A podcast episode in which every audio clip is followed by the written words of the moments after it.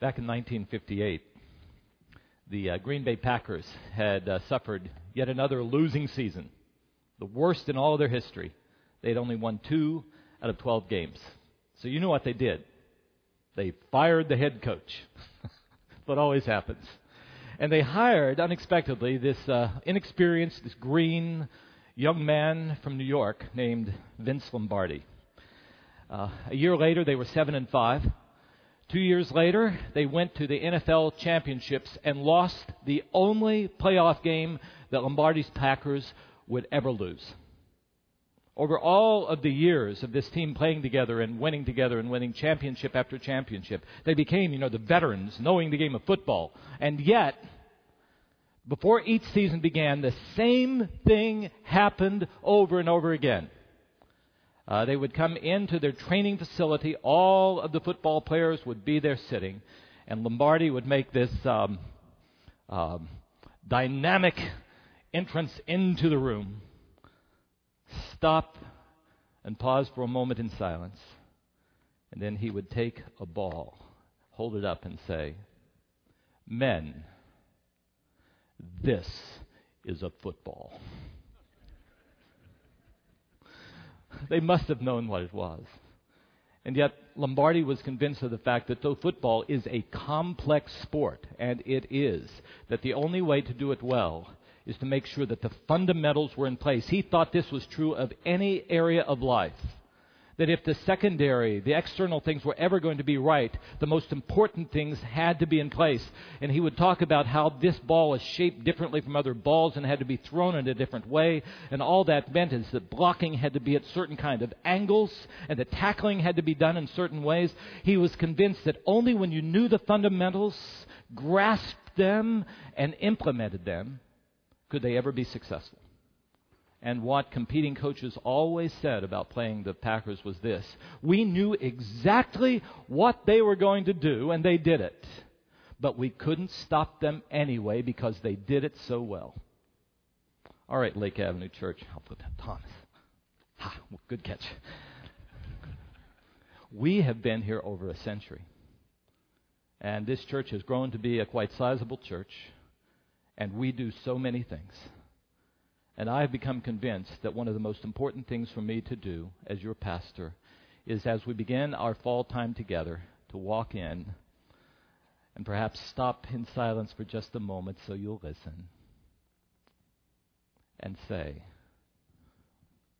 My brothers and sisters, this is a church. And to ask again what it is and what has to be the most important to us and what we must do to become a part of what God is doing. For three years now, I've talked again and again about what our Father says His church is.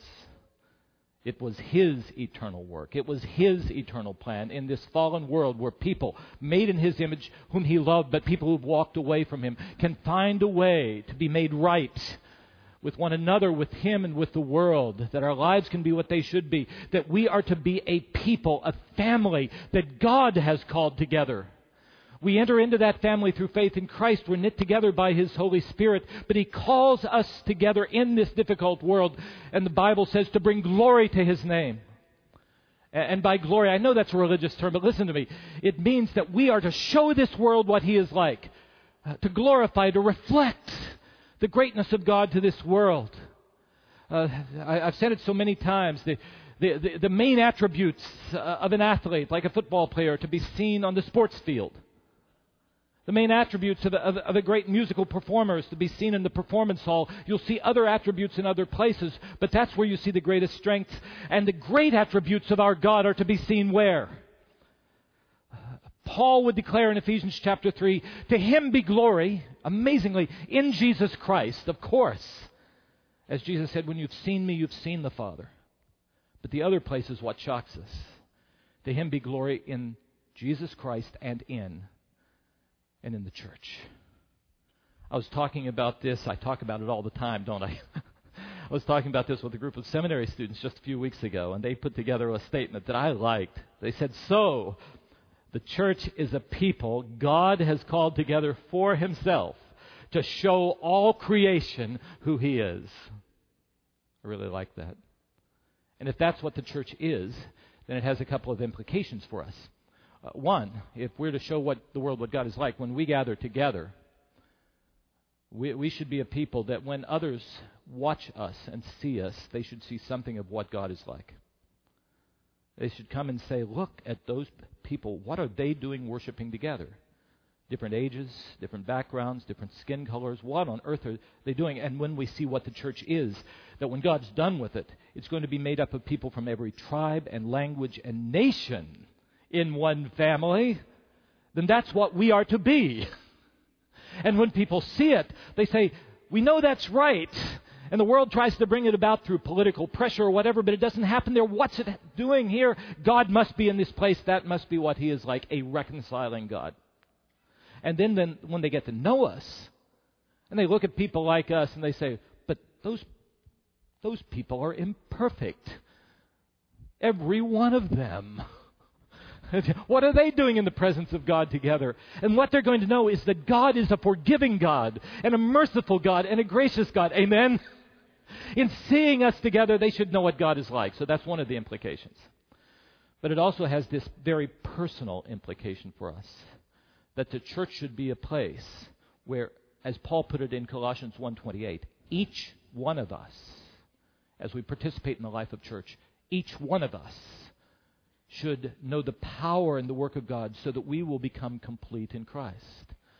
In other words, the church should be a place that when we come into this, something should happen in our lives. We give our lives back to God, we get things right, and we go out of this place being different from what we came in. And we go into the workplace, our families, our schools, our communities, and people should look at us and say, something's happening in his or her life. And it's good. And they'll see God at work in and through us. God will be glorified. Sounds good, doesn't it? Now, if you're like me, there's a question in the back of your mind. I can hear myself saying to myself, but, but, but, Pastor Greg, I've been to a lot of churches, and they don't always glorify God. they sometimes fight with one another. Did, did, were you thinking that? Think it. Think it. Uh, Second, second, second thing, but, but, but, Pastor Greg, I've seen a lot of people who've been in church a lot of time for most of their lives, and they're just as cranky and cantankerous as anybody I've ever seen.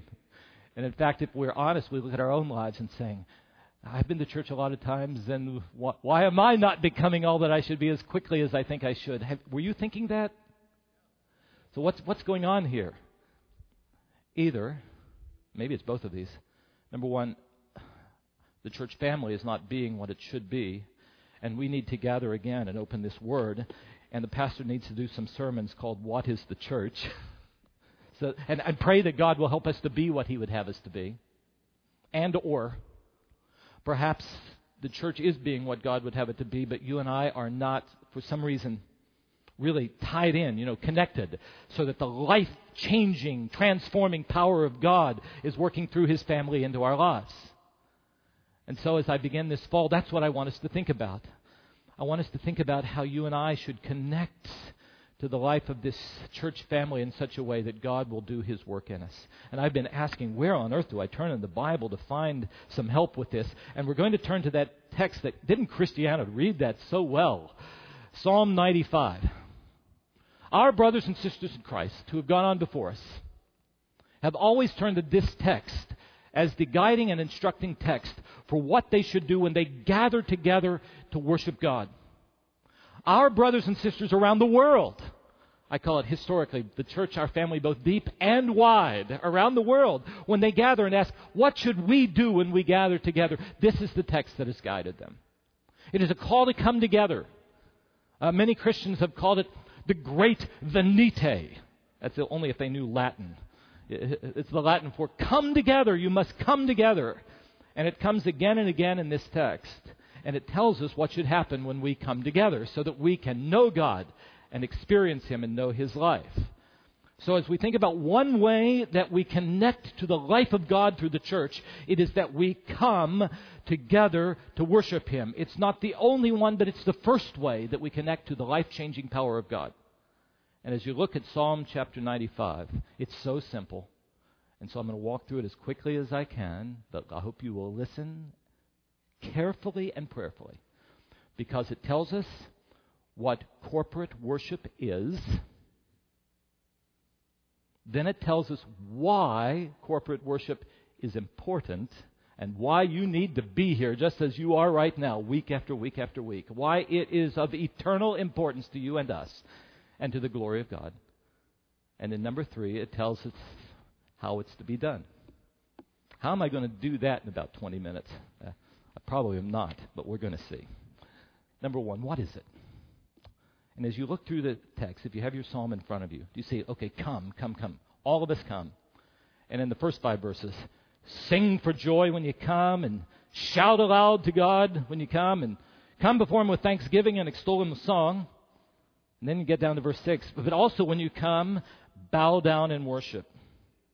Kneel before the Maker. And then verses 8 through 11. Also when you come, listen to His voice. When I was in seminary, uh, one of my profs asked me and all of us to write a definition of worship. And this is what I wrote. I haven't changed it very much, and I've shown it to you before. And you note takers, it's in the worship folder. But let's look at it again. I wrote, Worship is the proper response of the whole of our lives to the triune God. It's our response to who God is. So that when we worship, what we do is we ascribe all honor, praise, and worth to God precisely because He is worthy. So that true worship results in God being at the center of what? Both of our adoration and then our action.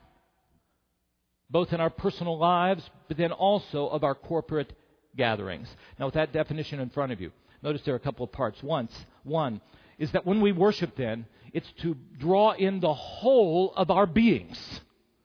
It's not just a response of one part of me, but all that I am is responding to, to the person that God has revealed himself to be. Look at Psalm 95. I'll just show you how, how that's put together. Verses 1 through 5 just seems like it's talking about the emotional part of us. We are to sing for joy. Ah, when we worship, you say, there should be some shouting around here. Some churches shout better than we do. When we come together, uh, there should be some thanksgiving and extolling of God. You see, this, we cannot, if we're going to worship the God as God is, go around our emotions because that's a part of what God has made us to be and to have. So, so true worship, we have this emotional response to the greatness of God.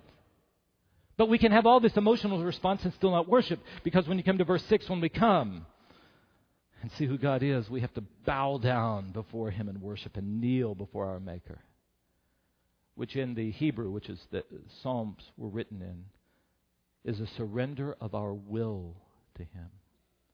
So it's not just an emotional response, there is a volitional response.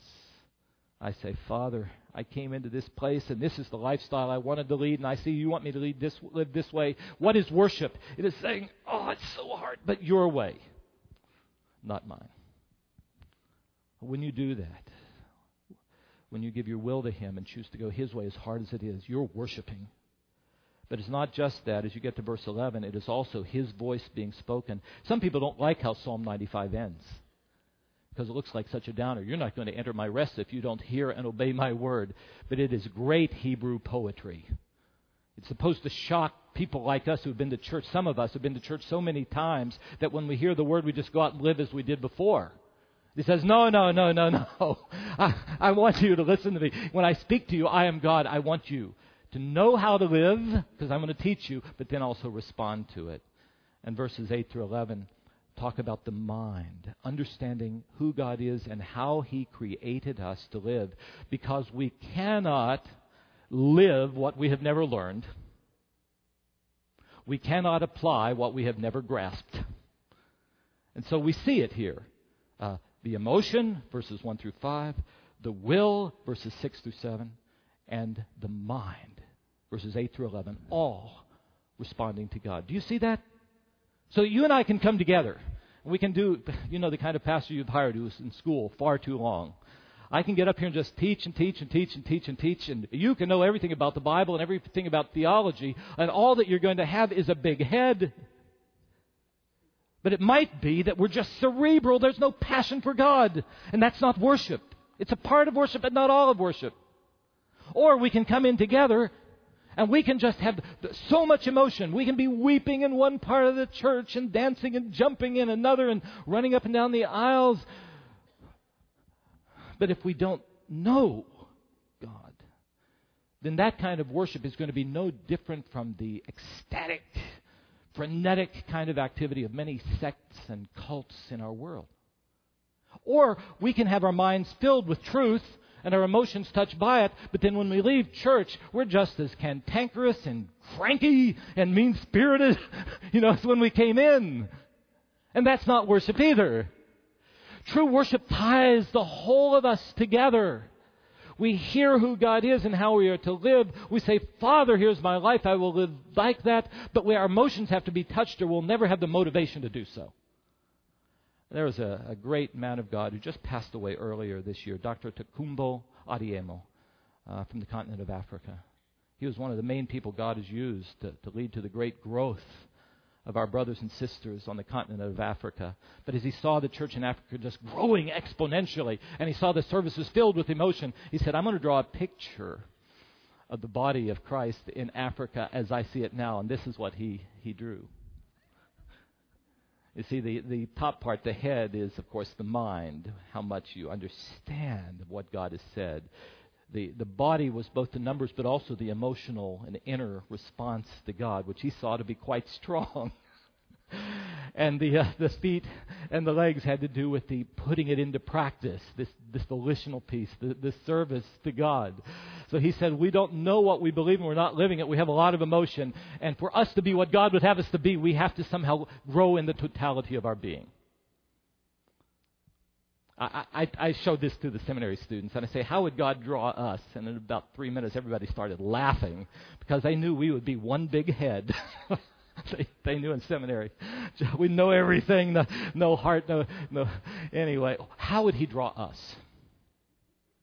How would He draw Lake Avenue Church? How would He draw you? I'm just saying that our gathered worship is a time in which the whole of our being. I ask you to surrender your minds as I teach His Word, and I ask us to surrender our emotions as we sing and praise God together, and then to make sure we respond, leaving this place committed to living for God. It's the response of our whole being. That's a part of it. Now, the other part of that definition that I wrote had to do with this. When we worship, we ascribe all honor and praise specifically to God because He's worthy. It is the response of our being to God. Uh, the word worship, I, I, think I wrote this too, is uh, putting together of two older English words, worth and shape. It's the thing that is worth so much to you and me that it shapes our lives. And some people say, I don't worship anything. And I'll say, Oh, yes, you do. Something is shaping the decisions that we make. It is what is of ultimate importance to us so that it shapes the direction of our lives. Some people even come into church and say, Yes, I want to worship God, but there is a way of life, a style of life that I'm going to live that way no matter what God says. They worship that. There are many people who worship their careers, a certain pleasure that they will not give up to Him. But here, as we look at it, the thing that we worship must be something that is worthy of shaping our lives. And there's one little preposition in Psalm 95 that we can miss it's the one for. Why are our emotions given to God in verses 1 to 2? It's because in verse 3, for the Lord is the great God our Lord is the great King above all gods. Amen? In, our, in His hands are the depths of the earth, and the mountain peaks belong to Him. The sea is His. He, he made it, this, this ocean, when we go out and see the Pacific. Our Father made that, and His hands formed the dry land. When we see everything that is and see the beauty of creation and even look at the complexity of human life, and then we think, the one who made all this is my Father. It should touch our emotions. We should be overwhelmed by that. Pastor Jeff Leo, our college pastor, said, I think maybe, maybe in our churches we haven't thought enough about creation. Scientists and engineers, you'll appreciate that point, won't you? Because in the very work that you have, you are called to look at what God has made all of the time. and see the, the intricacy of it, the beauty of it. And of all people in the world, we here in Southern California should have our emotions touched because hasn't God put us in a beautiful place? Just get up in the morning, you see those foothills as you come to church, and you look at those, they're so beautiful, and you say, My Father made that. As we drive over to the ocean, our Lord made that. People drive to our community just to see it, and we live here. of all people who should be filled with praise, it should be us. For He made it. And, and what is it that's going to make us surrender our wills to Him? Let us bow before Him and worship Verse 6 Let us kneel before him. For this one who made everything is our God. We are the people of his pasture. We're the flock he cares for. The eternal care, God cares for us, and he cares about you. He knows you. He knows where you and I failed. And sometimes we think I'm embarrassed because he'll accuse me. But no, no, no. That's Satan who's the accuser. God is there when we do whatever we do, and He says, I don't want you to do that, but I love you, and I am ready to go with you again if you will just. And when we think about that, we say, Here I am, out of gratitude. Here I am, Lord. You see, if, we, if we're never that grateful for the grace and mercy of God to love and forgive us, we will never give our wills to Him. I'm telling you that. That is for sure. That's what worship is then. And when we, worship corporately, it is us coming together. Because in the rest of the week, other things seem to have been at center stage, and, and our jobs and the toughness with finances and the failures in our families uh, just seem to be first, and they're so important. We come into this place, and together we, uh, we remember who God is, and we shape our lives around Him. Just a quick illustration. Um, when I first went to college, um, I went to Moody Bible Institute. And I was on the 17th floor of Culbertson Hall, and we had a, a lounge in the middle. And sometimes when we'd get together, we we talked about one another. You know, I've grown since then. I never gossip about any of you. But one of the guys on our floor, one of the guys on our floor uh, named Mike, I'll just, I call him Mike. It's not really his name. Um, I'm sure his mother and father taught him better, uh, but he never learned good personal hygiene.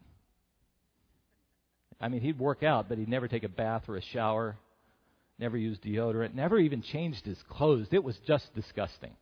So one evening we were all talking together. He wasn't there. We were all talking together in the lounge. And we decided we'd put together our money. We didn't have much. We, and we went out and bought a care package of soap and deodorant and, and shampoo and all, all sorts of things. And we, we put it in a box and, and sent it to Mike and sent it to him anonymously uh, through the mail and waited with bated breath. Just a few evenings later, we were sitting there in the lounge, and Mike comes in, big smile on his face, and our box in his hands. He said, Guys, look what came in the mail. But he said, Isn't this great? He said, But you know, I don't need any of this stuff. So you might like to have it and started passing it back to us. we thought there's no hope. There's no hope for this man. He'll never change. One day we're sitting down in the student center, which was on the second floor of, of Culbertson and the elevator door opened. And it was a bit of a shock to us. We thought it must be Mike's uh, twin brother getting off the elevator. Because it sure looked like Mike, except he was shaved and uh, cleaned up. He even had new clothes on. I'll tell you, he looked good. And we thought, what, what could bring this about? In a few moments, she walked in. I'll call her Amy. Amy was, I don't know what she saw in Mike, but somehow she had fallen in love with Mike, and yet she was a strong person. And she said, Mike, there's no way in the world I'm going to be seen in public with you until you change your ways. You clean up, or you're never going to be seen with me. And he cleaned up. It taught us a lesson that I will, I will never forget that what all of our manipulation and plotting and planning and guilt inducing and shameful words could not bring about, love can produce. And I'll tell you, if that's true of wanting to shape our lives around anything in this world, even a person, how much more true it should be to shape our lives around a holy God who loves us. That's what worth shape worship is. And, and what must happen when we gather in this place with, with whatever gifts we have is that we need to come in so that the whole of our beings can respond to the greatness of our God doing it together. Which brings me to the second question then why must we do it together? Why is it essential for us to have these, these regular times of, of getting here in a church and then singing and then opening the Word? And I'll tell you, there's so many answers to be given, and I knew I wouldn't have so much time, so I thought there would be only one of these that might be helpful to us as we gather. And it addresses that question that I had earlier on. This difficult, thorny question that almost undermines the Christian faith for many people who want to embrace it. And it is, why is it, if the, all of this is true, that worship should change and shape our lives so that we look more like God? Why is it that that doesn't happen very much? Don't you sometimes become discouraged when you even look at your own life and say, I've been their pastor so many times, and yet still I, I still wrestle with the same things. Well, what's happening here? What, what might God do? Because, you know, I think most of us who've gone to church very much, if you're a newcomer, you're, you're starting with this. But for many of us who've been here, we know so much. We need to know or we can't live it, but we know so much. And we know that, that when we come to know Christ, we must become like Jesus. And when we come to know Christ, He gives a Spirit to us, so it should produce what the Bible calls the fruit of God's Spirit in our lives. So our lives, Christians, our lives should be characterized by love and, and joy and whatever happens, hope and, and courage and humility and, and mercy and justice and grace and all of these qualities of God. We know that. But what we need is a bridge from, from our minds into the rest of our beings. And what Christians have said is even though God has said, This is my work to produce this in you, and I promise you that what I've started in you, I will bring to completion. You know, God promises that. He says, What I've started in you, I will bring it to completion. You will someday be conformed to the image of Jesus. Hallelujah. It just seems like it takes a long time. But, but even though it's God's work, there's this other side. Some people find it hard to put together, but the Bible does. That though it's God's work, like Philippians 2 12 and 13, and He does it through our participation in the church and our worship together and life together in the church, Ephesians chapter 4, we still have a personal responsibility. People made in God's image are not just people zapped, poof, we become like, like God. And He gives us the responsibility to make choices to walk with God. And what our brothers and sisters around in the world have said is we need to make choices to engage in the spiritual disciplines. And what they mean by that is that the spiritual disciplines are those opportunities the Bible t- teaches uh, to have the whole of our beings brought together, the study of God's Word, so that we know what to do. Prayer, which is a commitment of our lives to His sovereignty. Solitude, where we can again have our hearts to be touched by the reality and the presence of God. There are many spiritual disciplines, but listen, to, are you here with me? The first and foundational spiritual discipline is that God calls us to come and worship together. He lets us know that His life transforming work is going to happen when we first make sure that we make this choice to worship together with all of God's people. There are people who seem to think I can be a strong Christian without ever worshiping together with God's people, and God's Word says what do you mean by strong Christian? Because I've given you one another so that you can know me and know how to live and have the motivation to live this way. It's not just because I want to have a lot of people here. But if we're going to be what God would have us to be, we need to make a commitment to worshiping with one another. And I know sometimes we put other things in the place of finding a time to worship together with God's people, but I'm telling you that worshiping together with God's people is a priority greater than playing golf, than getting an extra hour of sleep, than any other church programs, and I know I'm going to be meddling, even than our kids' sports events. And I ask you to make that commitment to receive the life changing power of God. Uh, Dr. D.A. Carson a friend, but also my New Testament teacher when I was in seminary, wrote about this in a devotional book that he has written. It's called For the Love of God. It's in volume 2, page 25. Look at what he wrote. Note takers, you might be able to get this online or write my assistant Tiffany and she'll send it to you. It's long, but look, look at it. He wrote, One of the most striking evidences of sinful human nature lies in the universal, universal propensity for downward drift.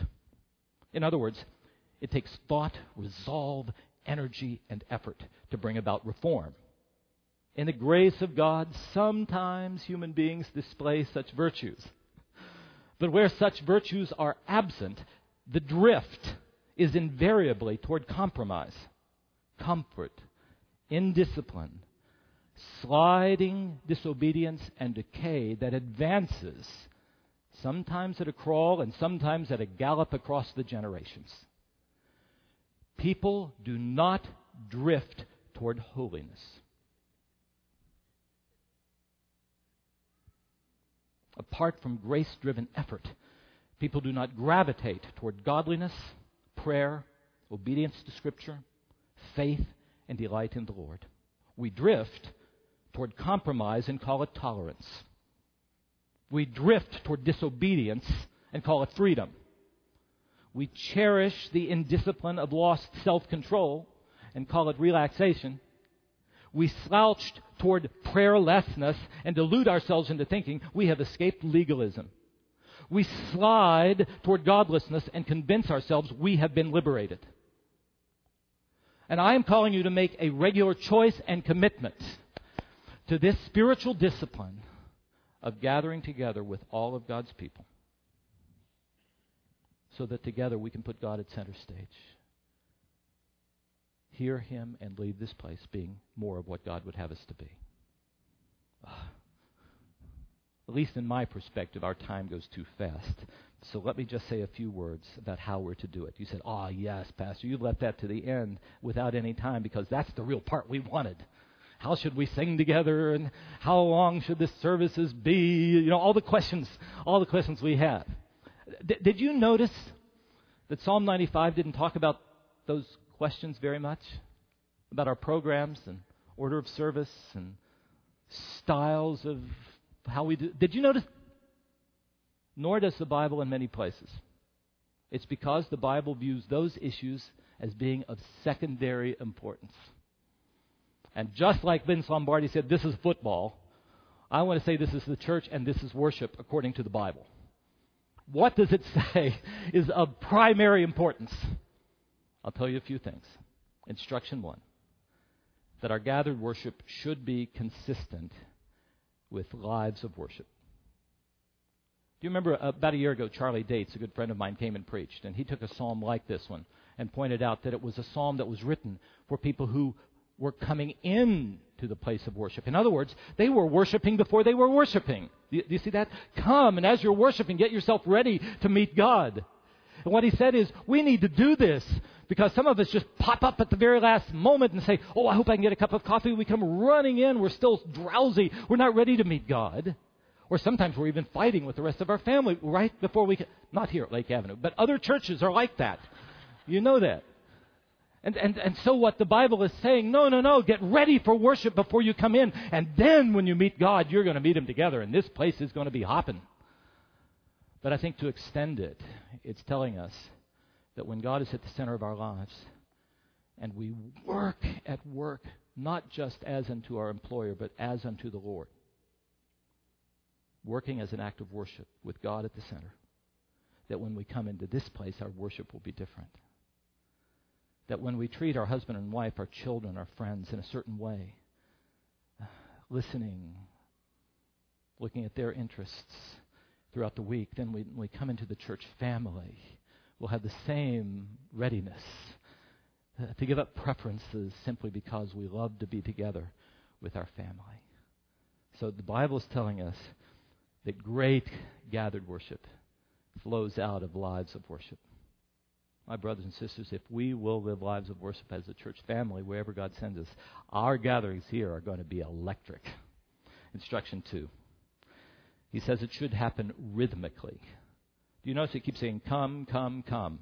It is written to people who were just expected on that one day of the week. Remember, seven days, one day unto the Lord. Six days work, one day unto the Lord. And that one day unto the Lord is, is to include times of coming together with all of God's people, week after week after week as, after week.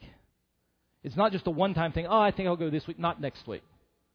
It is to be a regular part of our lives if it's going to continue to shape our lives. Otherwise, other things are going to shape it far too much. God has asked us to live life in that rhythm where, on a regular basis, week after week, we come, we come, and put God at center stage together. Instruction three. Our worship together should always include three elements praise that engages our emotions, verses 1 through 5, surrender to God, verses 6 and 7, and the hearing of His word, verses 8 through 11. And I see that our giving, even, even as we heard today, just what John Sechrist said, is a part of our surrendering of all that we are and have to God. It's just a little symbol that all that I have really is God's, and it's stewarding that. Even that is a central part of our worship. Other things can happen in church. John Southers, as you plan worship services, other things can happen. These three must be there. And any of us who have worshiped with God's people in other parts of the world, haven't you seen how a psalm like this has shaped the lives of God people, that wherever you go, you find people with whatever way they can getting their voices in praise to God together and having a time of confession and response together and making sure that they hear God's word together. So it needs to include at least those three elements. And if we don't have those three elements when you come to this place, then write me those notes and saying, let's get the first things first again. because those must happen when we gather with God's people. Amen? weak, but I think it was.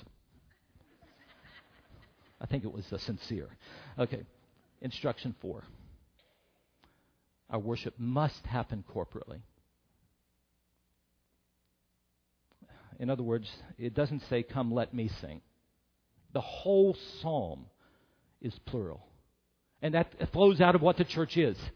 We are a people chosen by God. This isn't my church, it isn't yours, it's His, right?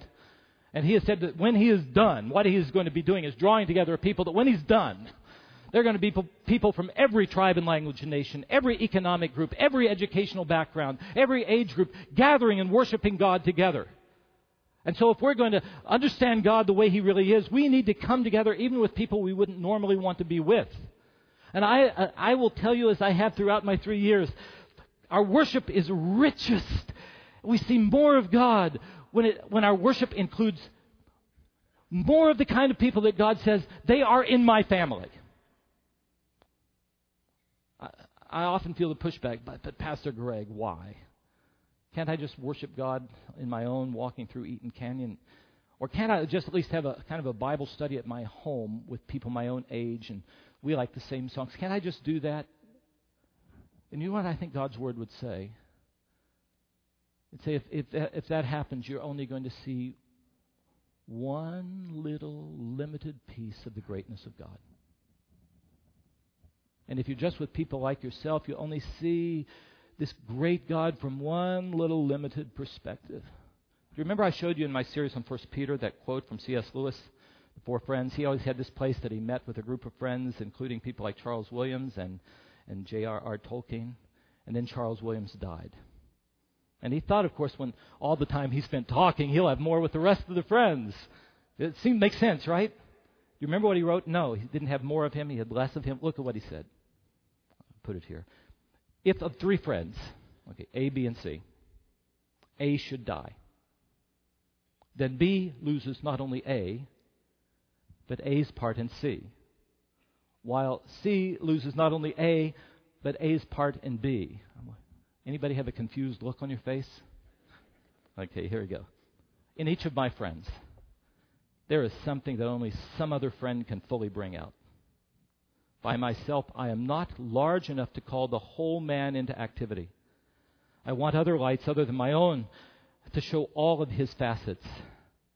Now that Charles is dead, I shall never again see Ronald's reaction to a specifically Charlesian joke.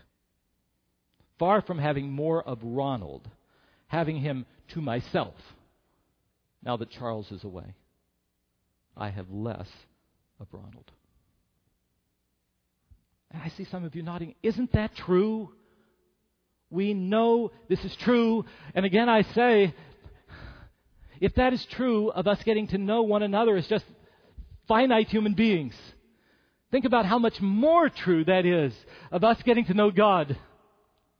And this is why I say when we actually find a way to worship together with people so far different from ourselves, then we begin to see the greatness of our God from all of these different perspectives, and our hearts are lifted, and we say, How great is our God!